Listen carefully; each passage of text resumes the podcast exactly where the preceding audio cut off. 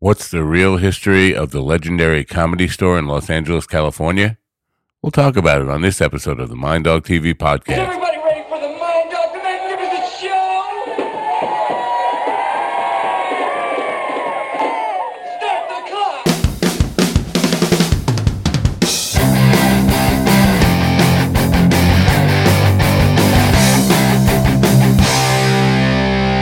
Welcome, my friends, to yet another episode of the Mind Dog TV podcast. I'm Matt Napo. Thanks for coming. It's great to have you here. As always, we're going to have some laughs tonight. Uh, this show is more for my entertainment than anything else. Um, my guest tonight is somebody, you know how this show was, uh, based on a story. If you've listened to the show, you know the story about a guy who told me I was living his dream. Well, uh, my guest tonight is living my dream. He's le- he's lived my dream, and uh, so I'm really excited to talk to him tonight. Got to read through the sponsors really quickly. New sponsor, fairly new sponsor, MyBookie.com. Ooh, MyBookie.com uh, is one of the most popular and trusted brands in the online gambling community. Its sports book offers an incredible variety of sports, from American staples such as football and basketball to international sports such as foot uh, as such as uh, KBO, excuse me, uh, rugby and cricket. Uh, it even offers wagers on entertainment and politics and simulated sports uh, and video games such as Madden 21 and NBA K, uh, 2K21. If you're looking for a line on your favorite TV show, you can most certainly find it at MyBookie. Betting on the plots of TV shows, this is what we've become. Uh, MyBookie's casino options are as plentiful as its sports books. There are 27 different table games, such as blackjack and roulette, and almost 300 unique slot options, 77 of which are in 3D. You can even play live table games and video poker, which would be my thing. If I go to mybookie.com, I'm heading right over to the uh, video poker tables. Anyway, you get started. It's really easy. You just go to mybookie.com, use the promo code MINDDOG, promo code MINDDOG, and you're going to get a special match saving, uh, match betting offer for your first, I don't know, daily bet whatever it is. Uh, but you make sure when you go to mybookie.com, you use uh, the promo code Mind Dog. As I mentioned, my guest tonight uh, really has lived my dream. Uh, if you want to know what my dream is, uh, entails things like uh, getting to be friends with and hang out with people like Andy Kaufman and Richard Pryor, among others. Uh, just incredible uh, little story here. Joey Gaynor has been a stand-up comedian and actor. He's from New Jersey. Uh, so at some point in his uh, young life, he decided to head out to L.A. and uh, become a stand-up comedian. He was in television shows uh, like Fridays. Uh, if you remember Fridays, it was ABC's uh, alternative to Saturday Night Live when that when that came out, and Andy Kaufman was responsible for that getting thrown off the air too, as I as I remember. Uh, it, and then he also uh, became friends with Andy Kaufman at that point while working on Fridays. And then uh, Richard Pryor kind of took him under his wing and had him as an opening actor when Richard Pryor was doing all those great specials that were uh, now part of, you know, the legend of Richard Pryor. So he's uh, uh, in the film uh, Comedy's Dirty Dirty Dozen with uh, where he co-stars with uh, Chris Rock and Tim Allen and uh, the legendary Bill Hicks. Guys led an incredible life in comedy, and you know right now uh, Showtime has a special series out, mini series on the history of the Comedy Store. Uh, Joey's a guy who's lived it, been backstage, knows all the stories and stuff that didn't make it into uh, the Showtime special. So I'm just as pleased as and and happy as can be to have him here tonight, ladies and gentlemen. Please open your ears, open your minds, and help me welcome Joey Gaynor to the Mind Dog TV podcast. Joey, welcome. Oh, I think you're muted. You're you're muted. How's that? That's better. Now we can hear Yeah. you. Yeah, I bought these gamer headphones, and I don't game, so this is uh, all new to me. But it work. They work okay. Does it sound all right? Everything good? Yeah, it, sou- it sounds wonderful. Yes, it, sou- it sounds like you're a professional DJ. Now, Well, why you. did you why did you buy the gaming headphones for if you're not a gamer? uh, they were like seventeen bucks, Okay, and they sound great. They sound They great, do. and they work. That's the cool thing. So yeah, they Uh, do. I, I think most podcasters would probably do better with that than what they actually use a- Well, a, lot of I'll time. give you an example of like, you know, this is what I guess millennial guys are doing in the basement. They're, you know, these light up when you plug in the USB thing. So I guess they feel like they're really killing goblins or whatever the hell they're doing down there. Or maybe Right. it lights up when they, you know, reach the. Uh, you know, it's really funny about a lot of millennial young men. They think that uh, having a steak and then masturbating is a date night. So it's uh, pretty scary, is what we're looking at here. Yeah, uh, You know, the generational thing definitely gets me. I'm not sure exactly where they draw the lines from. You I know, know. I mean, even X's, China allows you to have one kid. Come on, you know. So, Jeez. What are you drinking there? squirt, diet squirt. Not a. I just I drink diet. So I'm a type two diabetic. Oh, you So, too? uh, yeah, yeah. You one too? No, no. Uh, Craig, who I know, you know, our, our mutual friend Craig, it was on the program the other night. We all, all we talked about that for a, a good part of the program. Yeah. it- uh, uh, the funny thing about being type 2 diabetic is when the holidays roll around, and I don't know if we'll have gatherings this year, but uh, I have to take my blood after I eat like two hours later to see what my sugar level is. And you take the, the apparatus out, it's a little a tester, and you put the test and you prick your finger. And and uh, uh, and people would, my relatives would gather, what is that? Hey, what's that? So I'm testing my blood. Hey, do mine. Can you do mine? You do my. Hey, it's not a fucking Game Boy. Give me a break. All right. high score on this, and they cut off your arm. So, oh man, Uh, yeah, they don't. They just don't get it, and uh, you know, and I love how people pronounce it. You have the diabetes. Yeah, I have the diabetes. Yeah, diabetes. and uh, or the sugar, the sugar. Hey, he's got the sugar.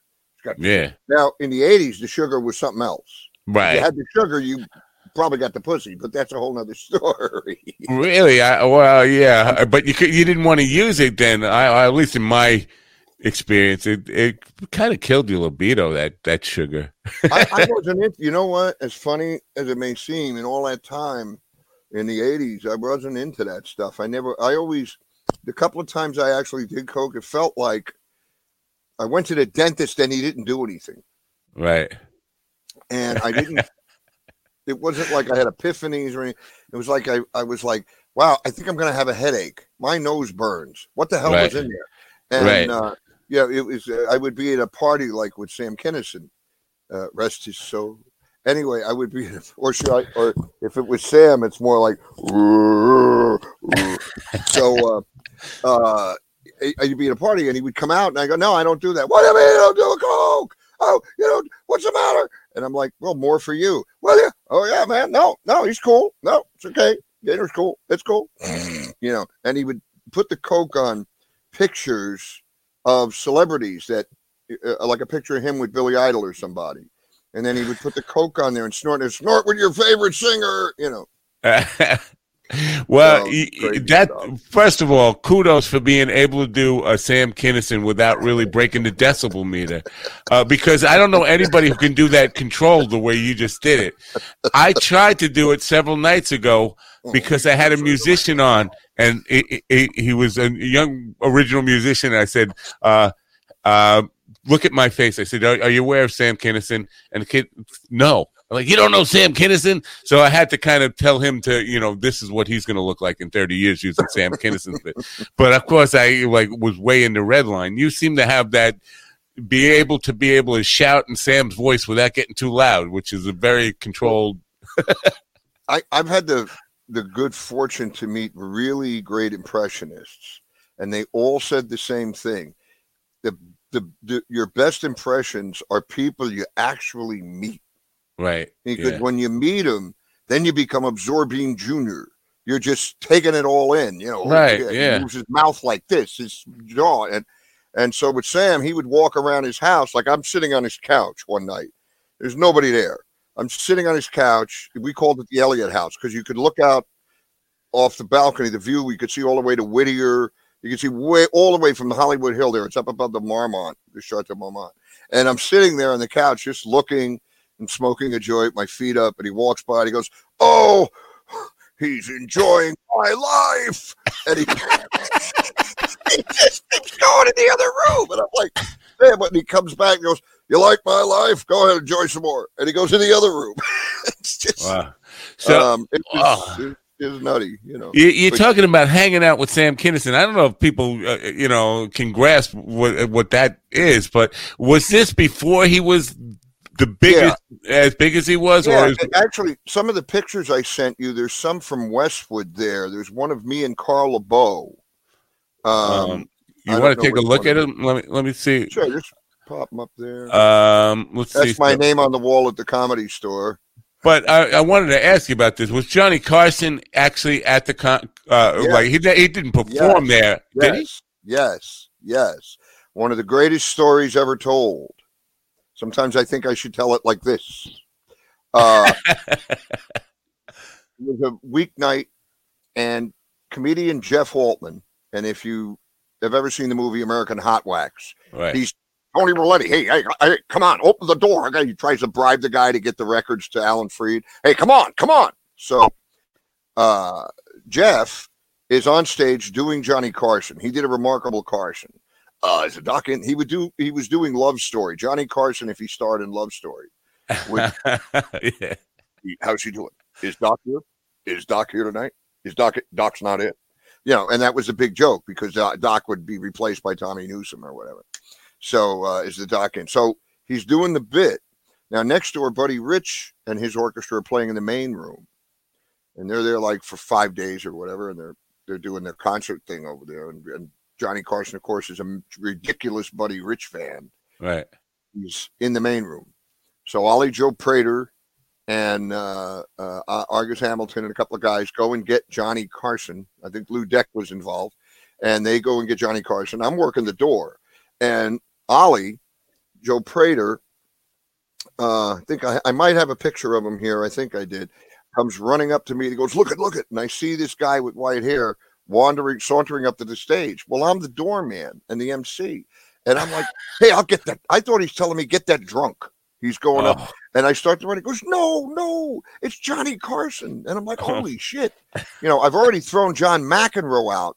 You know, now I'm going to throw out Johnny Carson. So I just freeze and I'm watching, and he goes on stage with Jeff Altman, and uh, Altman and, and Altman just loses it. He loses it. The audience, the explosion of of applause is dynamic, and Jeff just uh, uh, finishes some of the bit, and he can't really. He's so stunned, and he turns the mic over to Johnny, and Johnny did his monologue from the night before and that night.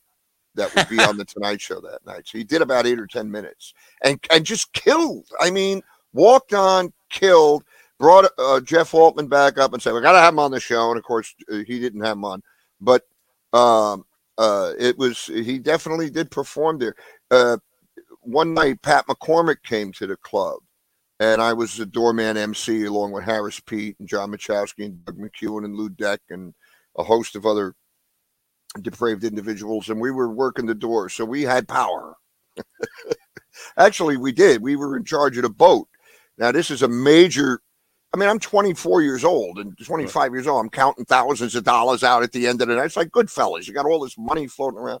wow. So, yeah, it, it was a major business. It was uh, at that by this time. So it's around 1980. So it's a Saturday night, and this Mercedes pulls in. It's between shows. Mercedes Benz pulls into the uh, parking lot, and a big, big guy gets out with a beautiful blonde lady, and they get out, and it's Pat McCormick, and he's he. I, I immediately the wheels are turning and I run over and I go, excuse me, sir, my name's Joey Gaynor. I'm the MC and host here, and I'm also in charge of celebrities when they come, so you're not hassled by the, the you know the fans and everything. Come on in, I'll get you set up now with a table. Everything will be fine. No, don't worry about it. Oh, thank you, thank you. So we get him in, and I get him and his dated table. Nobody's been seated yet, so the room's empty. Give him a really nice booth. He gives me twenty dollar bill, and oh, thank you, sir, thank you. And as I walk away from the table, he says, "Would you please tell Mitzi Shore that Pat McCormick says hello?" And I go, okay, sure. And I turn around and I walk like three, four steps and I stop and I spin around and I walk back to the table and I go, What'd you say your name is? He goes, Pat McCormick. And I went, Oh, no, get up, get up, get out, get out. I thought you were William Conrad. Come on, get out of here. and he loved it. I mean, he was had such a, I knew he, I was, I was crossing my fingers that I was right, his sense of humor. And he, he loved it. He gave me a big hug and he gave me two 20s and uh, yeah. Oh my it was God. great. Yeah, You- it's that's the kind of stuff I love remembering. Yeah, And, but uh, story you you, you kind of just like zoomed over throwing uh, McEnroe out, which is just got to be a story in itself. oh, itself. this is another one. Okay, uh, Monday before- night. Before you go there, though, I want to ask you, what kind of brass balls do you have to go to grab Johnny Carson out of uh, uh, watching Buddy Rich? You got to have like the biggest. Oh, um, uh, the, you know what? It was Argus had done the Tonight Show by then, I believe, and uh, it was just a thing where he's there. Come on, let's get him over here. This is a one-time thing, and uh, uh, it's just it's I what we did. You know what yeah. we were so used to. We were so used to having major people come in the room that talk after a while i could talk to anybody anywhere i could be at an airport and uh and see some actor who's sitting there and everybody's scared to talk and i could walk right up and talk to him yeah. because i was be, literally because i was a doorman and you would talk i'll give you an example um some of the celebrities that would come in like when richard pryor was there andre crouch comes in with reverend jesse jackson now, these are two Christian men coming to see Richard Pryor, and I'm like, there is hope in the world, and uh, and you you meet them, and you you you don't. People are like, uh, and to me, it was like, there's two of you, right? There's just two. You don't have anybody else. All right, come on. Uh, I'm going to put you in Mitzi's booth right here, and Mo- Paul Mooney's going to sit there. So I'm going to put you guys here. Is that cool? You know, Right. and you you learn to talk that way to people. I met Charlton Heston while Pryor was there and this is and I love Charlton Heston. The guy was actually more uh he was not as right wing as people think. It was all about the guns, but otherwise he, wa- he marched Right. with Dr. Martin Luther King and you know and then guys get old and scared, so then they, they're scared of anybody that's darker. Anyway, oh look at him. And young people are scared of old age. That's why they don't hug old people. He's got old age. I'll get some. Uh, me, I just turned 65. I'm actually 23. I just have very slow progeria. Now, um, Charlton Heston came in one night to see Richard Pryor, and I'm uh, working the door, and I'm I'm always in a shirt and tie and cigar. And very Danny Thomas. I grew up watching Make Room for Daddy. That's what really spurred me to really want to be a comedian. Hey, this guy works at night and then he's home all day with a sweater on. Great. So uh, the kids don't they drive nuts, but then the horns play and it's great. So this is the perception that we had when we were all little kids in the Right. early because we're four years old watching reruns and you don't know that that's so anyway anyway but that that I, I always tried on fridays and saturday nights i dressed well because it was uh, friday and saturday night Right. and uh, uh, and now i've talked myself where i forgot where i was going with this hang on a second it's not Uh, alzheimer's It's, it's Charlton Heston coming Oh, to yeah, the yeah, club. It's not Alzheimer's. It's my new sponsor. Anyway, uh, uh, no, I'm kidding. Uh, they don't sponsor me. It would be great if they did. I'd save a lot of money. All right. The point is, Charlton Heston comes in. He's going to see Richard Pryor, and he's actually wearing like a like a, a cavalry kind of shirt, kind of cowboyish cavalry with the buttons like a John Wayne. And he's got the pants on and the boots. He's got the pants tucked in the boots, and he comes up and he's it's fucking Moses. I mean, the guy is like, it- he might as well have been 15 feet tall. I Right. turn around and here comes Moses in a John Wayne uniform, like a, and he comes up and he, and I say to him, uh, Mr. Heston, uh, and before I get another word out, he sticks his hand out. I shake his hand and he goes, My friends call me Charlie. You can call me Charlton. okay, Charlton, nice to meet you. Uh, how many with you? Not exactly sure. I was meeting a couple of fellows. Uh, one's a gospel singer. Maybe you've heard of him, Andraé Crouch. I said, "Oh yeah, yeah, they should be here any minute." I, I actually, this all is the same night. So they came in later, and that's when I put him with Heston. So anyway, Heston is there, and I said, uh, "Boy, you know, I'm a, I'm a really big fan." of yours and uh, let me get you checked in at the door. I'll be right back. I walk a few steps over. I said, Charlton Heston's here. Make sure that we got, is anybody else in that booth? Because I'm going to have to throw them out because I got to put in there with Andraé Crouch and blah, blah, blah. And I turn back and I say to him, by the way, you know, of all the films you've done, and I'm a big fan of all your films, uh, uh, Major Dundee is probably my favorite. I don't know that one. He, oh, it's great with Richard Harris. It's a great movie. It's like an unknown, and he looks at me because see, it's an un. People forget about this movie. He looks at me, and he goes, "Major Dundee."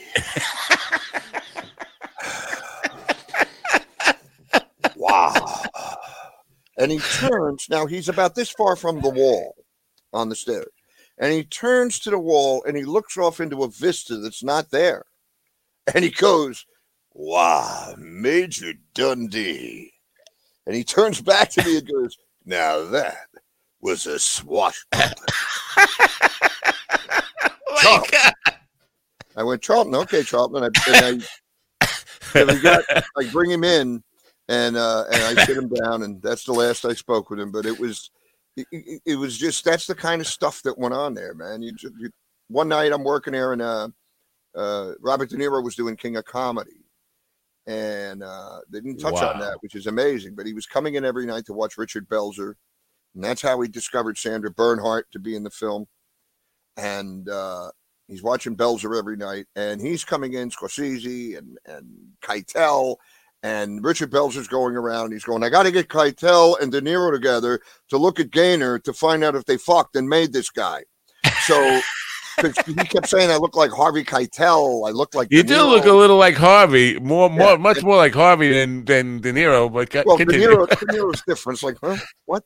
oh What yeah, fuck? yeah. You got the And so, faces you there. know, yeah. Uh, I don't know. I am part Irish, part Italian, and uh, and Me part too. Spanish, which means uh, uh, it doesn't really matter. I mean, uh, uh, I can I, I I have Spanish blood. It's most of it's on the bumper of my car, but the point is. it's not from there.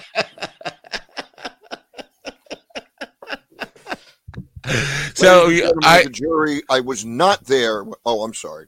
I know uh, people. Uh, you, you have a million stories to tell, but I interrupted you on the McEnroe one, so now we have to we have to go back to the McEnroe one. You threw John. McEnroe- I okay, can't. um, um, You- potluck you- nights, potluck nights, on Monday nights, where anybody can come in and sign up for five minutes. It was not called open mic. That's a term that ruins it. It's Right. And the re- potluck, we don't know what we're going to see. Open mic puts in the minds of people today. I have a right to perform. No, you suck so bad they run away. You're not going on tonight. you know, the fuck out of here. I don't, I don't. I don't suffer real. I I had to sit through bad acts.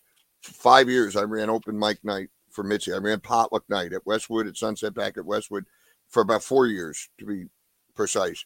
And after a while, you just can't stomach a bad act. I can sit through a bad singer because I can laugh and it's a bad singer, but uh, and and an audience will suffer a bad singer, but a bad comedian, you might as well, you know, cut someone's toe and put salt. It's bad. So anyway, I uh, uh, I'm running uh, I'm running the open mic.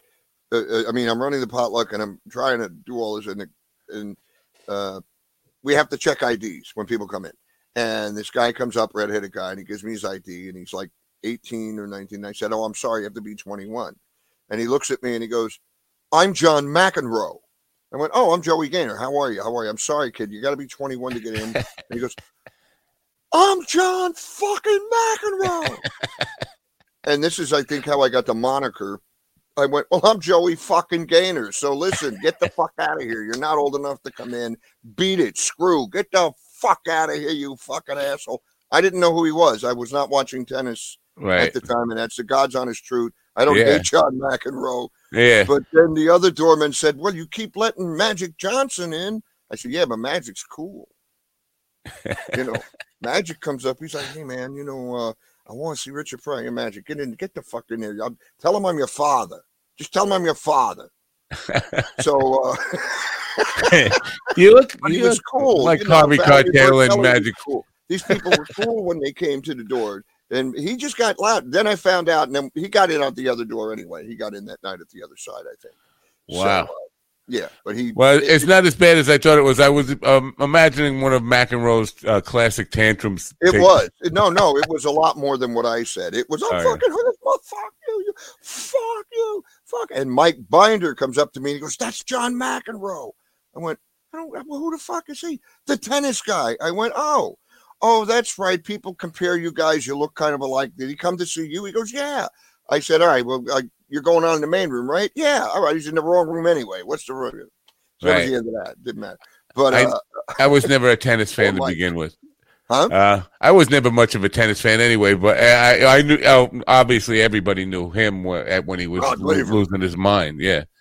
Uh, let's, let's, uh, I want to bring in the pictures. I don't have them in any specific order. So if we could No, just I'll tell you what they are as we go. And Yeah. um, any, anything incriminating, I'll just go next. no, I don't think he would have sent me anything incriminating. Uh, let's Uh, see what we got here. I, Uh, I, was nope, that's the wrong thing. wrong thing. okay.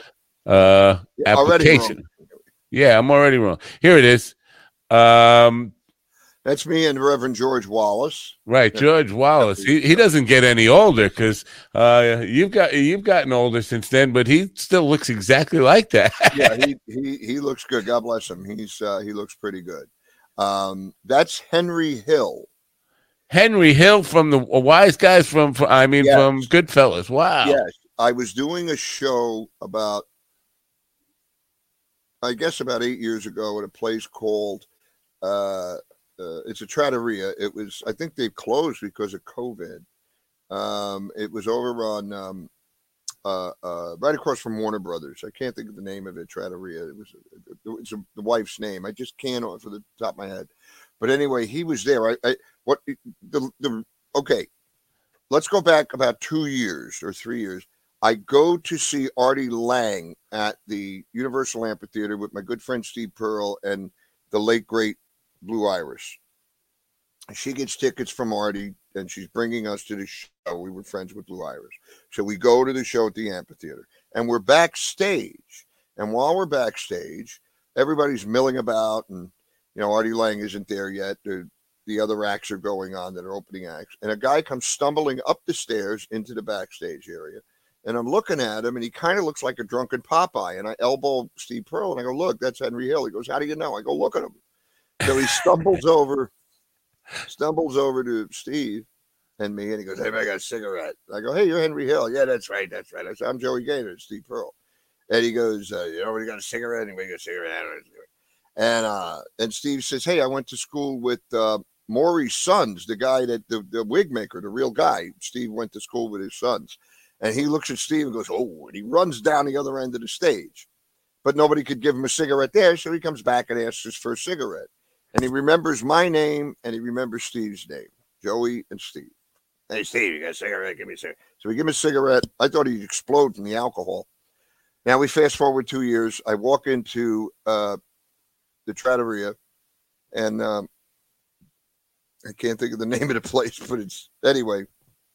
I walk in there and uh, uh, the uh, uh, there's a guy sitting at the table and there's two big Samoan guys and I walk in and that's him sitting at the table inside what you see in the picture Right. and I hear I know you I know you get the fuck over here I know you you white guy get over here bring, bring my friend a drink here bring her Joey Gaynor, I know you. I met you at Artie Lange with Blue Iris. Your friend Steve. He gave me a cigarette and got him. Got him wow. and I looked up. I looked at him and I went. And I went. Wow, Henry. No wonder you're a great witness. Holy shit. Yeah. Wow. So I sat down with him a second because I'm like, wow, this is this is bizarre meeting this guy. This is really out there. How out there? Uh, Yeah. Adrian Trattoria. I think it's Adrian Trattoria was it called. That's anyway, that's bigger than meeting celebrity comedians. To, to me, that's just like meeting a, a fictional character or It- something. it- but then I go on stage. He has two big Samoan guys with him, and the two Samoan guys come over to me and he goes, they're laughing. They go, "Hey, hey, uh, we're not here to keep you from him. We're keeping him from people." And I, I laugh. I swear to God, I start laughing, and um, uh, they go back over and they're sitting there laughing. So we're doing the show. It's called a Meatballs of Comedy at the time. So I'm doing the show, and uh, uh, we were there every Saturday night. And I'm up there doing my act, and he starts heckling. Fuck you, yeah, fuck you, you cocksucker. wow. And he sounds like Nick Nolte in Q and A. Fuck you, you cocksucker, I'm me.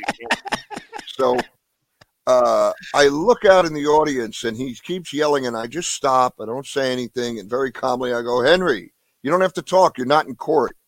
and the audience a bit broke the tension. Big laugh. Thank God it was funny. Yeah. And uh, big laugh. He's banging the table, very old school, ah, ah, you know. And uh, afterwards, I was outside. He was telling me how funny and all this shit. and uh, I said, well, I'll take a picture with him. What the hell? Then at least the cops know where I were that night.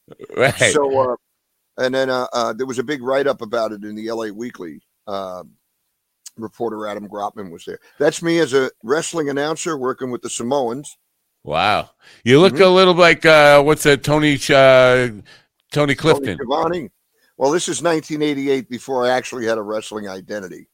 Yeah. I But had a wrestling identity, but not professional wrestling. It was more me and my friend uh, and part, comedy partner Fred Asparagus. We would do Right. wrestling. First wrestling interview I ever do in my life is with this guy, Dr. D. David Schultz, the guy And- who smacked around John Stossel.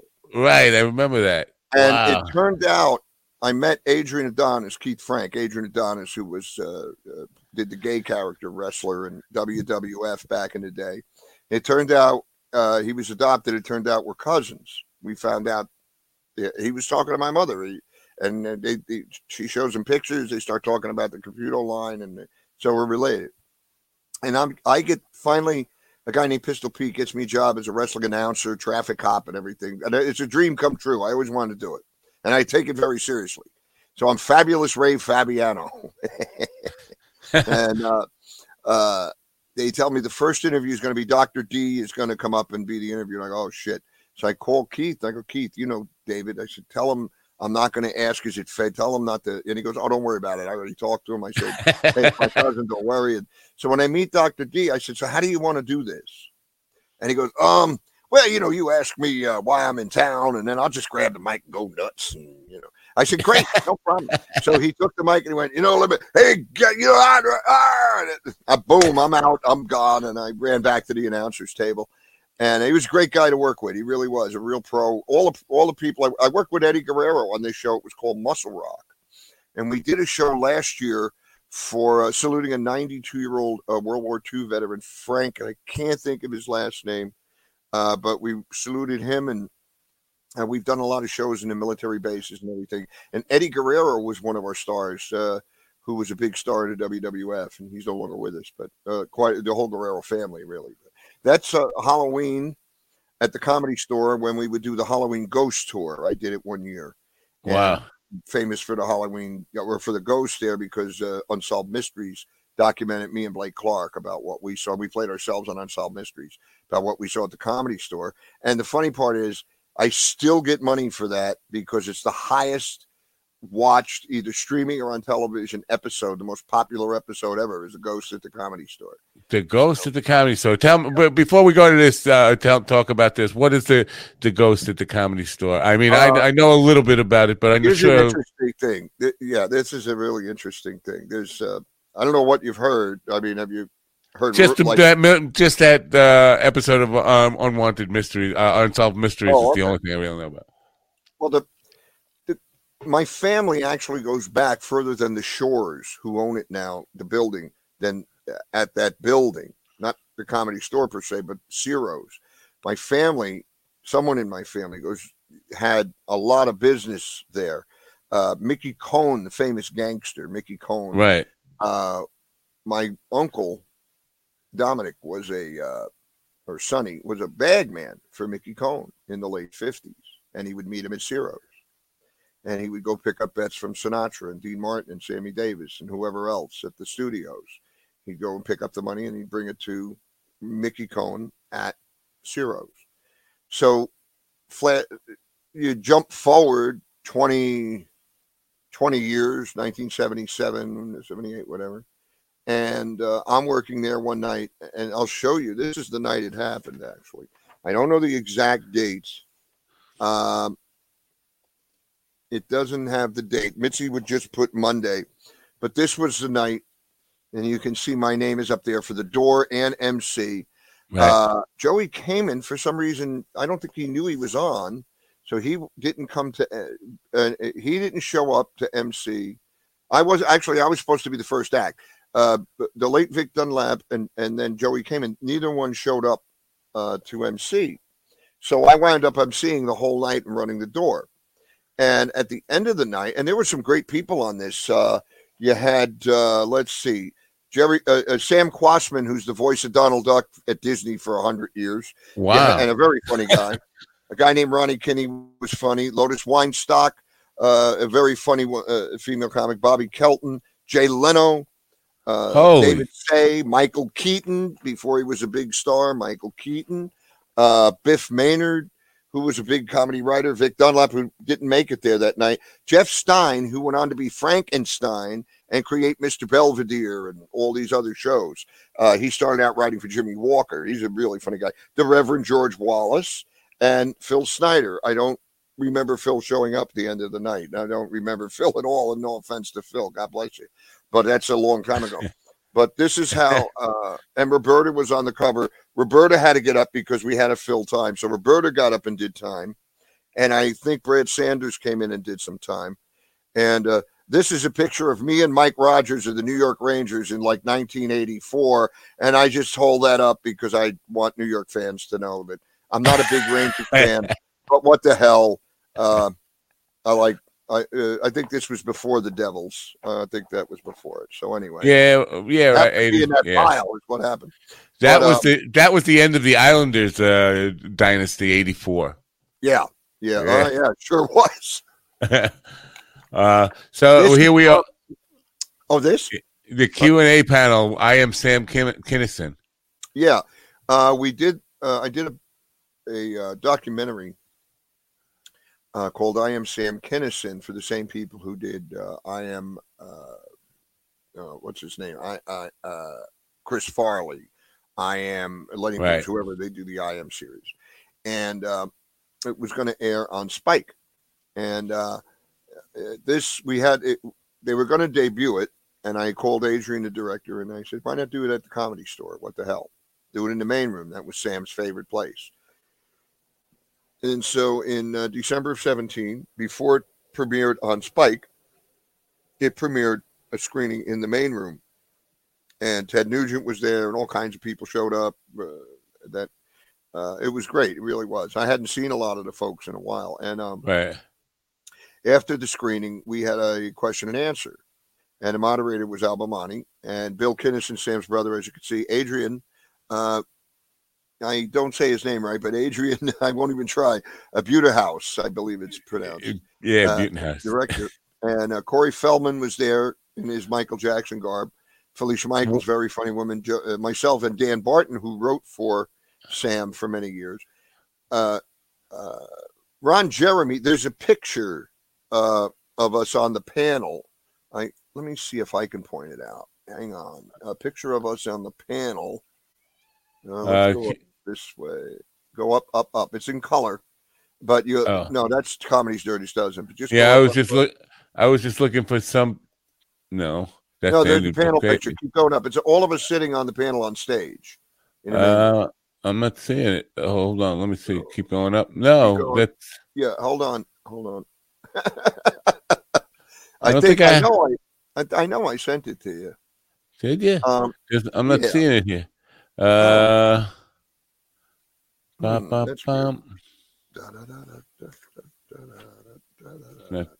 no, not Hang that on a second. We'll take a look. That one, that one. yeah, just, well, that's me and Carl LaBove, uh, Sam's permanent opening act. We were hanging outside the comedy store in Westwood. And that's wow. taken in 1982. Here, you know what? If I can, can you see my pointer? Uh, comedy store no, I can't. I can't see your Oh. pointer. Okay. Nobody sees my point. I'm that okay. That's me with Dice Clay. That's uh, I was working. It's uh, last year. We're working on uh, uh, the uh, Argus Hamilton writing uh, stuff for Argus Hamilton there. Um, yeah, like, the only other color picture is this, and that's just photos on the on Right. the wall. Yeah, no. You know what? Just click on them, and as we go down the list, I'll tell you what they are. All all right, that's a good deal. So we were we were uh there. Now we'll go. Here is you're back at the comedy store. battle. At Yeah, I- uh, that's 2018. I won a uh, uh, a roast battle. so, uh, so are you still uh be, right before COVID? Were you still uh still working or uh, Yeah, at the I comedy just store? started- I just started to produce live comedy shows. Oh, and wow. I had a bunch lined up, and we had to cancel everything. It's a shame. And- some of them, yeah, some of them were like uh, uh, American Legions. Some of them were uh, res- uh, uh, uh, retirement resorts where people, you know, retirement communities. But they have these. It's funny because now, you know, people think because people are sixty-five or whatever in retirement community, oh, they only want to hear clean gospel comedy. Oh, they were these people looked like bikers. They showed up to see Bruce Babyman Baum. I booked him in there because I knew they'd know who he was from Right. Make Me Laugh. They showed up. That's me and Freddie Asparagus. Keep that for a second. They showed up to the show. They they all smoked pot. And Right. and it was a great show. So Hey, I'm a senior citizen now. You're a senior citizen now. We grew up on Redd Foxx. I mean, Yeah. and uh, yeah, yeah. So they had a great time. I had uh, Bob Golub from Goodfellas, the guy that says the two N words stole my truck. Not Yeah. because he says that, but because they remember him. and he Right. killed. He had a great show. And a young fellow named Theo Manhattan MC. I did it, a set. It was a great show. This is Fred Asparagus, who you might remember as the bartender in Three Amigos, okay. uh, or Baby Hernandez in Havana. yeah, I, he definitely has a familiar look to him. I've seen him. Yeah.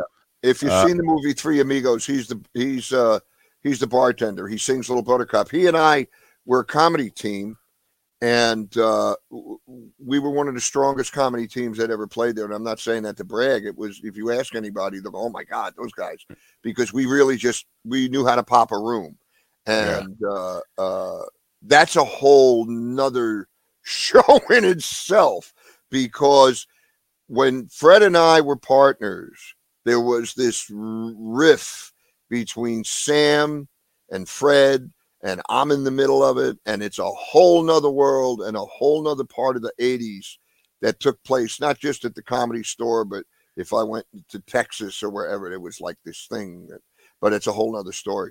But Okay. Fred and I, um, we only got to do one movie, and we did it with Brigitte Nielsen called Galaxis. So uh, look for it at the 99 cent store. Yeah, eh, if yeah, dude. now, what the the thing that strikes me about this picture is you're the only one wearing a tie, a suit, like a jacket and tie, which is Yeah. old old school comedy. Everybody else has got the like uh the the seventies look on, except for Vern over here, whatever. I forget that guy's real name. That's Jim Varney, the great Jim Tim Varney. Yeah, so- uh, I don't know what happened to this fellow. That's uh, Doug uh, uh, Roast Battle, uh, Jeff Right. Ross. That's Bob Goldthwait. Uh, I'm not sure who that is. I don't want to. But and that was me opening for Richard Pryor. Wow.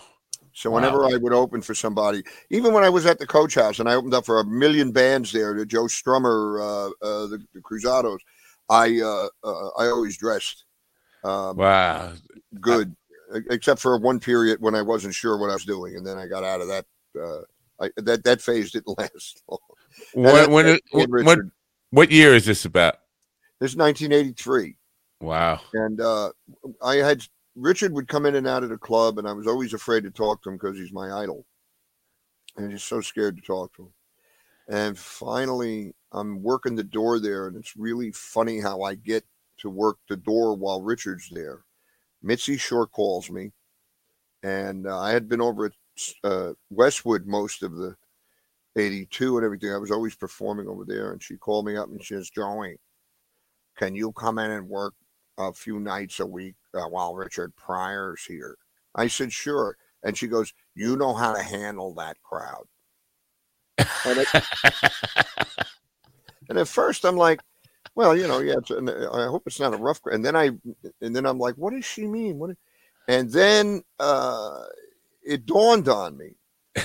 Uh, in my act, I talk about growing up in the ghetto and uh, you know having a lot of black friends, and everything. So Mitzi felt Uh, that I I would be good to be on the door, and it it wasn't a racist thing. She just thought that my temperament was the right temperament right. for this show. And actually, it wasn't. It wasn't the, the regular people, the regular fans who came in that gave that, that ever started any trouble. It was always some celebrity who was an asshole. right. So, and I hate to say that because, um, but there were a few, uh, uh, and they would just cop an attitude before they even came in. But luckily, uh, uh, I got to be friends with Richard. I have a poster of him from the Shubert Theater. Is it something I said to her? And um, I wanted him to autograph it. And one night I finally brought it to work and I had it under my arm. And I'm walking up to him and he goes, What do you got there? And I'm, well, I got this poster of you and I got him at the, Shubert Theater. And you went, give me that. And I had a ballpoint pen and he, he signed the poster. And I don't know, but out of nowhere I went, my voice went from I don't know, to Hey, you know, I remember watching you on Merv Griffin with Jackie Leonard, and Jackie Leonard was uh, insinuating a bunch of shit about you and the Black Panthers. And Jackie Leonard goes, Hey, you know, uh, Richard, I know you and the Black Panthers. I don't know about you guys. You all get together there and you're all hanging out by yourselves, a bunch of guys there. I don't know what's going on. And you just turned around and went, uh, Let's get this straight, uh, uh, Jackie. Uh, and I'm going to say what Richard said. I'm not trying to hurt anybody. But he goes, Let's get this straight. you know, I'm not a fag, man. Let's, so let's get that out in the open and we can get on with this thing here. Jackie Leonard went. And and Richard went, Yeah, you're right. Jackie would cut that shit off. You remember that? I remember, man. You know, Jesus, he was, a, and he he was he was amazed. I remembered that, and uh, but he, he had to understand that I was a big Jackie Leonard fan, but I was also a big fan of his. And watching him cut off this bull in a china shop with one punch, yeah. he just boom, he he he flattened him, and then Sam and Dave were on the show and to make amends for it, Jackie Leonard starts dancing around with Sam and Dave, throws his jacket off and grabs the mic. Goes, "I'm booking them to open for me in Vegas. These guys are great." You know. So. wow, what a yeah. And, so then I became friends with him from that, and then he uh, he was watching me in the original room. I would perform, and he was I didn't know he was watching. I had no idea. And then when it came time to do the main room, he was getting ready to do uh, Here and Now, which he shot in New Orleans concert.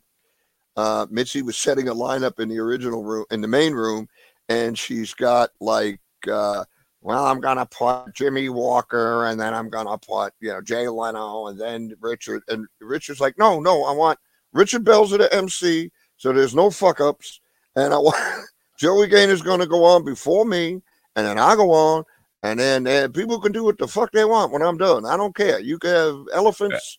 Fuck them. I don't care. and uh, and she was a little upset by that, but uh, it was a it was a great opportunity because I, God, I booked so much work after that. Right. anyway. So, so was Mitzi uh, easy? It doesn't sound like she was easy to work with, but it sounds like uh, when when somebody big like Richard Pryor says it's going to be that way, she was she would give on. on well, on she knew she knew he she wasn't going to argue with him over that. He yeah. used me there. He used Finis Henderson on the road a lot, and Finis was uh, a comedian. Finis is one of the one of the greatest performers, uh, and, and, he's so unknown here. Go to Australia, Europe, again, another one of these. He's like Mink DeVille. It's like Mink DeVille. Right. Giant in Europe, sell out a stadium. Here, barely sell out 150 seats in Bogarts down in Long Beach. Wow. So, uh, yeah, and these were friends. These are you know friends of mine. I don't know if you saw this one. This is I actually read for the Freddie Prinze story because wow, yeah. But then they went with Ira Angustain, which is which makes sense though, because eh, you know he was he was a star on the Shadow on White Shadow, and um, I don't know. There's some other stuff there. Let's see what we can. what, what is this one? There's a double picture of the Comedy Store wall down a few right there. No, no, uh, below that one. Okay, this is when the wall first got the names put on it. Wow. I'm really lucky to have these pictures. If you blow them up, I'll show you what I mean. I, I can't really blow it up too much. Well, what can I do here? Uh, well, you the, there you go. Yeah. All right. Now but, scroll. Would they blur out a little bit? Oh, no, no, no, no, This is going to be fine. Now, my name, my name, if you can see to the right of the comedy store sign, is right up there at the top. Okay. Right to the to the right of it. Right. And and then uh, the reason it's up there uh, originally, the reason all these names got on the wall wasn't Mitzi's original idea. Uh, John Fox, where's the picture? Uh, I'll find it. John Fox, from who is in Comedy's Dirtiest Dozen with me, uh, was uh, he was a house painter, and uh, he had a great joke. He'd open his show going, "I was a house painter." I was a house painter for seven years. I thought I'd never finish that fucking house. All right. So he would open with that. I'm trying to find the photo. It's so good. yeah. Oh, it's hysterical. And uh, anyway, uh, he uh, uh, he paid. He gets a call from Mitzi, and she goes, "John, you're how you so I watched your act. You're a house painter, huh? Yeah, yeah. You, yeah. I, good. I thought you were really funny. Oh, uh, did you, Mitzi? Oh boy, yeah. No, that's great. That's how he talked. And she goes, Wow. I got a lot of work for you. Now he's thinking he's going to get booked in La Jolla, uh, the She's college got a big mouth. store. She goes, I want you to paint the comedy store all black. The whole outside, all black. Wow. So it's a great paycheck. He knows what he's doing. John takes the, and John and I were good friends, and he tells me all about it. We're laughing. And uh, uh, it, it, there was a club called the Laugh Stop, which mimicked the comedy store, but it was the first club in the country to have three comedians uh, open, middle, and closer. Uh, Mike Cayley, who's passed away, but that was the Laugh Stop in Newport Beach. And then they started opening other ones and uh, little one nighters and stuff. And whenever they opened one, they'd send me and John Fox. I'd open the show, John would close it, and that was good enough for them. We did a great job on it. John was great to work with. So John paints the whole thing black, and as you can see, the comedy store sign above the door, which says the comedy store, and there's all black paint around it. It's the black background. On there, John has some. He has some paint left over. Uh, some silver paint. I don't know what the silver paint was for, but in silver lettering, he paints uh, uh, right there with the comedy store, right below it, with your MCs: Harris Pete, Joey Gaynor, Argus Hamilton, John Fox, John Pate. He goes down All the right. list. Puts about eight of our names up there. I see it and I go, "Oh, that looks cool." Mitzi comes back from La Jolla on Thursday, and I'm standing outside working. She pulls up at about seven o'clock in the lot, and her tops down on her Jaguar. She looks up and goes, "What the fuck is that?" I said, "What? What? Those names? Why the fuck are those names up there?" I said, "Oh, John Fox put them up there, didn't you?" I didn't tell him to put those. No wonder everybody's calling me about fucking names on the wall, a motherfucker. And she pulls into the back, right? She goes upstairs. About three minutes goes by after she's upstairs. The phone rings, and the cover booth girl says, "Mitzi wants to see you upstairs." So I run upstairs. I go in the I go in the office. I'm standing there, and Mitzi's, you know, and, and and she's like, "These fucking name. What do you? Who told him to do that?" I said, "I think he just did it. I think he thought it would look good. I don't know. I, I'm not. I didn't tell him to do it." She goes, "Well, what do you think? You think it looks good?" I said, "Honestly, yes, yes. I like the idea of my name being on on the on the sign. Who wouldn't?" And she looks at me. She goes, "Go back downstairs at a fucking door." So I go back downstairs. She calls John up the next day and she goes, Say, put the names on the sign. Yeah, Mitzi. She goes, Well, I tell you what, you did such a good job with the names on the sign. I'm going to really give you some great work. Uh, And again, oh boy, she is going to put me at the college. I want you to paint all the fucking names of the comedians on the building wow. take them off this sign. So he put my name and his name and everybody he could, Argus and all of us, as far up at the top around the sign as he could. And uh, that's not there now. My name is down uh, next to the window. My name is right next to the window near Johnny Carson and some people like that. But otherwise, mine is up to the right of the sign when they originally put it up. And it was up there for quite a few years. If you look at this, uh, the top picture, uh, and Right. you look just to the right of the the on the comedy store sign. That's my name, Joey Gaynor. And it's uh, I tell you, when when the young guys get their name put on the wall now, it's exciting, and it was just as exciting then as it is now for them. I understand it. They have to run out of wall at some point, or there have been so many people. now- the, the, names now are all in front of the main room, all the way around the back. They utilize every every space they can use. So it's so much different than uh, I, I, I'm assuming anyway. Right now, it's really clicky. Yeah. Well, this picture uh, is uh, well, the, the names on the wall are only people who were comedians that worked at the comedy store. Right. It's a uh, it's kind of like a Hall of Fame thing or whatever. Uh, you got to earn it. It's they don't just put names there, you know. And, Yeah, and yeah. thank God, you know. Um, and it, it's like that with the Ice House. It's like that with the Improv. Anywhere where they have the names and stuff. Uh, I don't like my name in too many places because of warrants. Now, this uh, this picture yeah. uh, now the black fellow is Chris uh, Chris Jackson. Uh, he's in the movie Vacation when they get lost in the ghetto, and uh, and Chevy Chase goes, uh, "Excuse me, excuse me," and the black pimp is Chris, and he goes, "Fuck your mama." That's Chris. That's a good, Huh? good. That's a good line to have. If that's your only line in the movie, that's a good one to have. Oh, he was famous for that line. Next to him is Argus Hamilton, who I've known uh, since one, uh, two weeks after I started doing comedy. I started to do comedy on March fifteenth, nineteen seventy six, uh, at the at the uh, comedy store on Sunset. Uh, I did five minutes, and I actually had a, a killer set doing the most ethnic material you could do. Yet I pulled it off and for some and Mitzi made me a regular right away. Worst thing that could have happened. I didn't know what I was doing, but um, I met Argus like two weeks later, and we spent most of that summer '76 writing political jokes and stuff because it was a great. Oh God, Right. the political field was fantastic, Right. and uh, that's me in the middle when I was young and handsome, and uh, wow. there's Freddie Asparagus uh, with the mustache.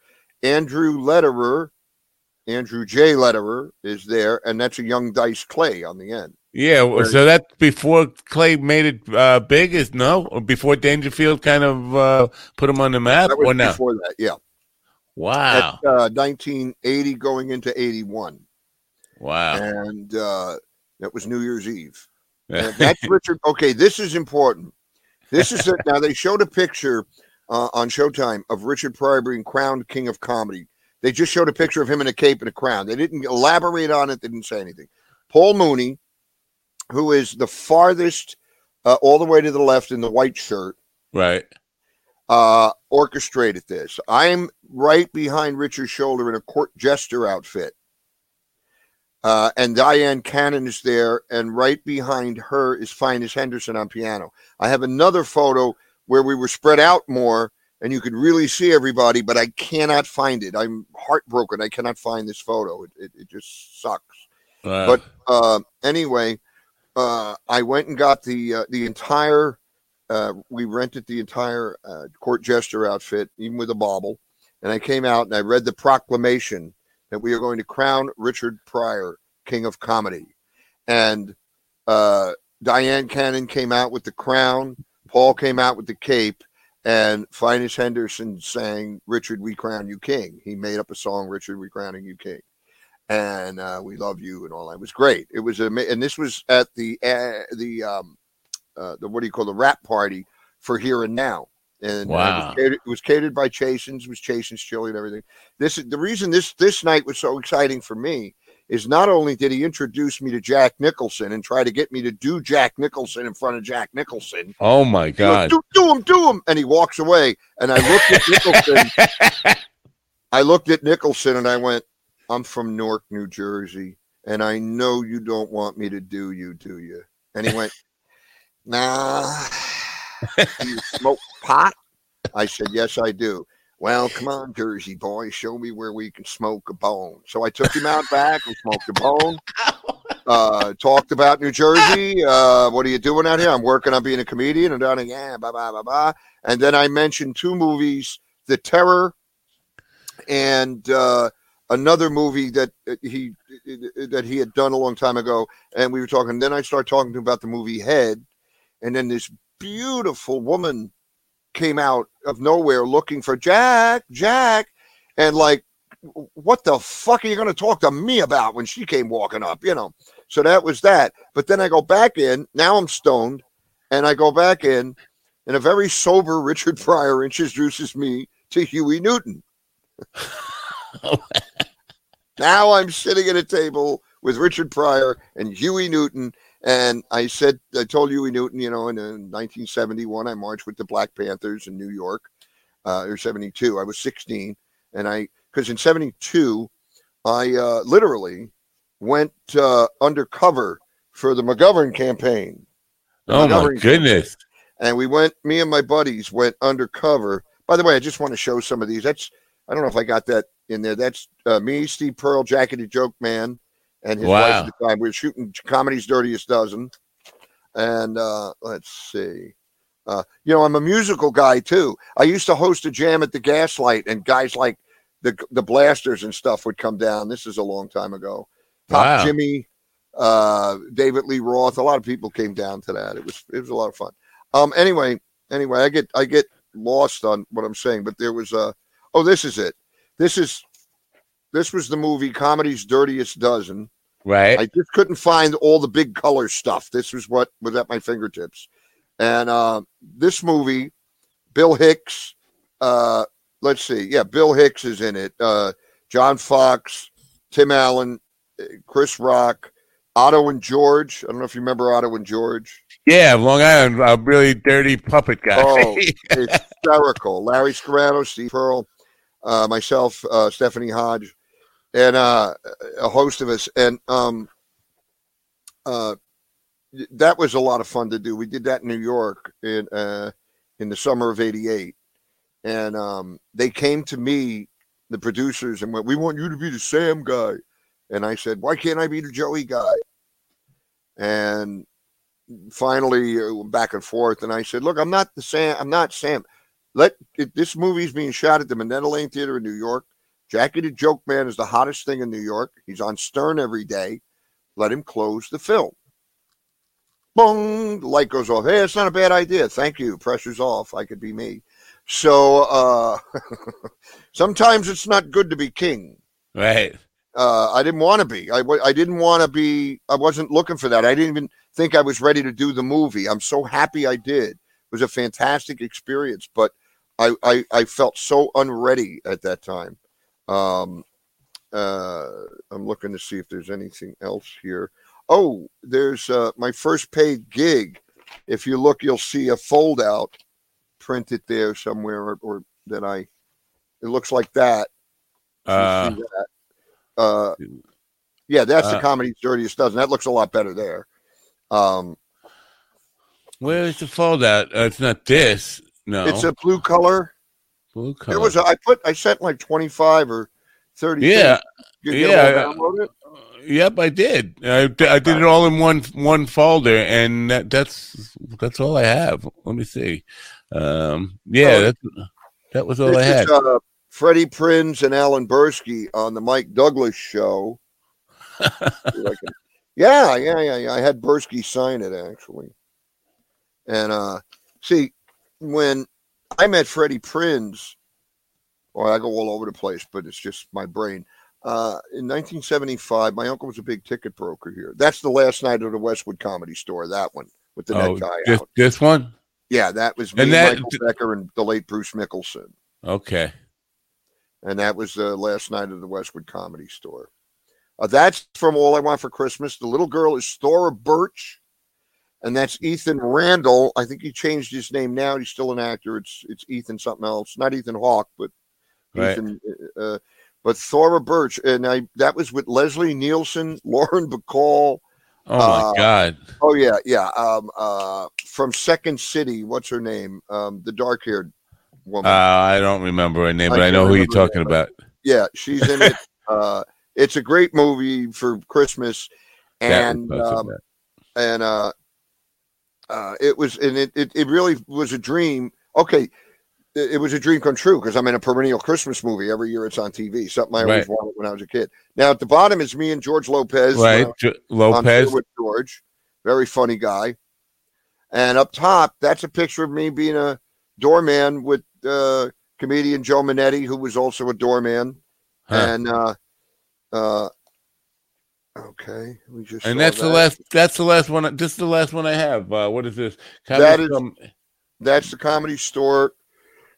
Uh, the first night that I opened for Richard Pryor. Wow. Dude, wow. And if you look at that lineup, you've got Richard Pryor, then you've got Jimmie Walker, Shirley Hemphill, and Bruce Babyman Baum, Bruce Baum. right. That that lineup there is probably one of, and it's not because I'm on it. I'm I'm so honored to be with people. It's Belzer, man. I know. We're talking blunk blunk. You know, we're talking. Yeah. Is he NCSI or is he Law and Order? Uh, Law and Order, Bal- Baltimore or something. Or Yeah, blunk blunk. Yeah, it's Belzer. oh no, he is homicide. Homicide. Uh, yeah, and then then he became um, Law and Order Special Victims Unit, but he was homicide, um, life on the streets or something like that before Yeah. that. yeah, and, and that was. Um, uh oh yeah, he was so nuts. Um, let me see. I had some other photos here that I can hold up. It's a, oh, this is in the movie. This is from the movie. Uh, Oh, I uh, found Martial that Law. fold- I found that folder. Hold on. Why didn't I just show up before? Oh no, that's that's not the folder. Okay, go ahead. Show No, what you're no. going to show. I'll, I'll show you the fold out in a second. This is uh, a movie I did with Chad McQueen called um, Martial Law, and uh, I'm holding up a jewelry store, and then I get the shit beat out of me by Chad McQueen. Um, let me see. I had some other ones. Oh, you know, and I've had I've had quite a few mentors too in this business, and, and not just like guys like Pryor, Steve Landesberg, Letterman, uh, Mitchell Walters, uh, uh, Biff Maynard, um, guys that uh, Marty Cohen from Samuels and Cohen Party, Marty Cohen, solid gold. Uh, Mark Scheffler, very funny, funny man. They, they, uh, George Miller. These guys took the time to teach me, to tell me. Um, I- don't know how it is now. Uh, I don't. I mean, I, I don't put. I don't have anything against young comedians. I'm Bert that old guy. All these young guys. Listen, all I want to do when I go on stage is entertain the audience. I don't give a shit how old they are. That's got nothing Right. to do with it. Be Right. funny. If you're fu- fu- because the thing that I learned from Richard Pryor, the most important thing he ever said to me is, I said, you know, when you write a joke, and that he went, hey, hey, hey, just put the funny in. Fuck it. If it's funny, it's funny. Put the these motherfuckers go up there. They don't put no funny. They go up and go ah ba ba ba. They stand there waiting for, and it's like, yeah, okay, um, all right. Can I get a drink? Cause I might as well get something right now. Cause I'm gonna go. This sucks. Well, And, I, I think uh, Carlin, for as great as he was, he kind of uh, caused a lot of that where these guys want to be, and more told a little bit too, want to be college professors rather than be funny. A lot of the times, they Yeah. want to they want to give a lecture a little bit, uh, and it, that that works to a certain extent. But when it's not funny and there's no laughs, then people are going to remember you as a, a speaker more than a comedian, right? Well, what, one of the things I learned when I started doing stand up again, I hadn't done stand up really quite a bit for a while. I was, I had TMJ for a while and stuff. And 2015, I met a young uh, fella named, uh, he calls himself now Theo Manhattan. That's his, his comedy name. And that's his name. And uh, I started to work with him and mentor him what, and te- we were teaching him how to do stand up. And if somebody has an innate sense of, if somebody has a, a sense of humor and talent, and really wants to do stand up, they can. There's a lot of people that say they're a stand up and they're they're not. And Right. I I don't suffer, you know, I do Zoom shows and I don't suffer open mic comedians like uh, sending me messages. You know, that joke I think it offended. I write back, I don't give a fuck. I'm worried about the 400,000 people that liked it, not the one guy that didn't. okay? Right? Yeah, yeah. The words of Robert Schimmel. So, uh, Oh man, that's a that's an underrated, great, great comedian. I, we work. We both worked a club up in Portland called The Last Laugh, and the guy's wife, this guy Joe, his wife hated the F word. You could say anything else, but the F word. Oh, yeah. I don't know what was wrong with her, but anyway, uh, uh, Robert does his act, and Robert Schimmel, the greatest X-rated act next to Lenny Schultz that I know of. Right. Okay. so he does the show. Four people got up and walked out just before the end of the show. Now, when they walk out before the end of the show and complain, you know they're just cheap motherfuckers trying to get their money back. Ass bags, get the fuck out. Okay. Yeah. I'm in the business long enough to know that. And I say that because the people at home that do that, that's what you are. Now, here's here's what happens. They get up and the show's over, and Joe comes up to him and goes, Four people walked out of this show, and I'm docking you ten dollars a piece. I'm docking you forty dollars. And Bob without blinking an eye goes, Okay, dock me forty dollars. Let's see, it seats four hundred. That I want ten dollars for the three of for each of the 390 people that stayed. or I'm not going on tomorrow night. and you can go on. Wow. And that ended that argument. Uh, and I was talking to him because I did a show at the Laugh Stop in Claremont, and two people walked out, and I was getting a bunch of shit for it. And they were drunk, and they were just they were really loud, and I told them to shut up and whatever. And he only gave it. And then Robert said to me, "You know what? Uh, the next time that happens, uh, and the audience is on your side, just tell the club owner, hey, how about all the people that stayed? Fuck them, you know. Well, I'm a friend of it. So God forbid there was Yelp back then. They would have club owners would have blown their brains out. Oh my so god. uh, yeah, and and but see, I learned not to really worry because I got lucky. I got to be mentored by people like well, there was this was a guy Joey Villa. Can you see that guy? Uh, He's sitting there put- with his buddy Frank Sinatra, and uh, he was a, uh comedian who had been on Sullivan and all these shows, and uh, he kind of took me under his wing and he helped me with joke writing. And I'm sitting at his house one Sunday, and a guy named Don Sherman shows up, who was a great joke writer writer, and then uh, the door opens up, and in comes uh, I'm trying to think of his name, uh, another uh, television writer guy that was, and I'm sitting there getting a seminar for free, you know and and that if you if you if you know if you if you can learn to learn that's the most important thing i think Uh, yeah. if you're yeah It- True in true in any uh any artistic endeavor. But I, I gotta ask you, is there any who who is there any big name that you would be really starstruck by? I mean, cause you're talking about Frank Sinatra, you're talking Oh. about Johnny Carson. I can't. well Charlton Heston. I got so immune and i actually met sinatra once. Uh my uncle was really close friends with David Gest so we used to go to all these functions uh, american cinema awards etc and i got to meet uh frank sinatra once shook his hand hi how are you? And uh you know like he he was just shaking hands like it was a wedding you know. And, uh, Wow. but i did i did go to one that was a uh a uh, tribute to frank sinatra uh and I went over to say hello to Richard Pryor at his table, and Cab Calloway was sitting at the table. Holy shit. And uh, oh yeah, yeah, and and so uh, if I can find the picture while I'm telling you, um, I walk over, and Richard goes, "Hey man, hey hey, Cab Calloway, that's Cab Calloway," and I'm I'm like, "Oh wow." So I took a picture with Richard. I think it might be here. Let's see. No, it's not here. Boy, oh boy, when you when you want something, it ain't there. I wish I had a maid so I could blame her. Uh, anyways, um, oh, there's a bunch of junk here, but I'll just keep talking about it. Anyway, uh, I go over to Cab Calloway. This is Ollie Joe Prater, by the way, first guy I really met at the comedy store, and the guy that went and got Johnny Carson wow. with Lou Deck that night. Man, uh, so he did have brass balls. He looks like a Oh yeah. Oh, Lou. Yeah, Ollie. Ollie didn't just have brass balls; he could eat brass balls. Um. Uh.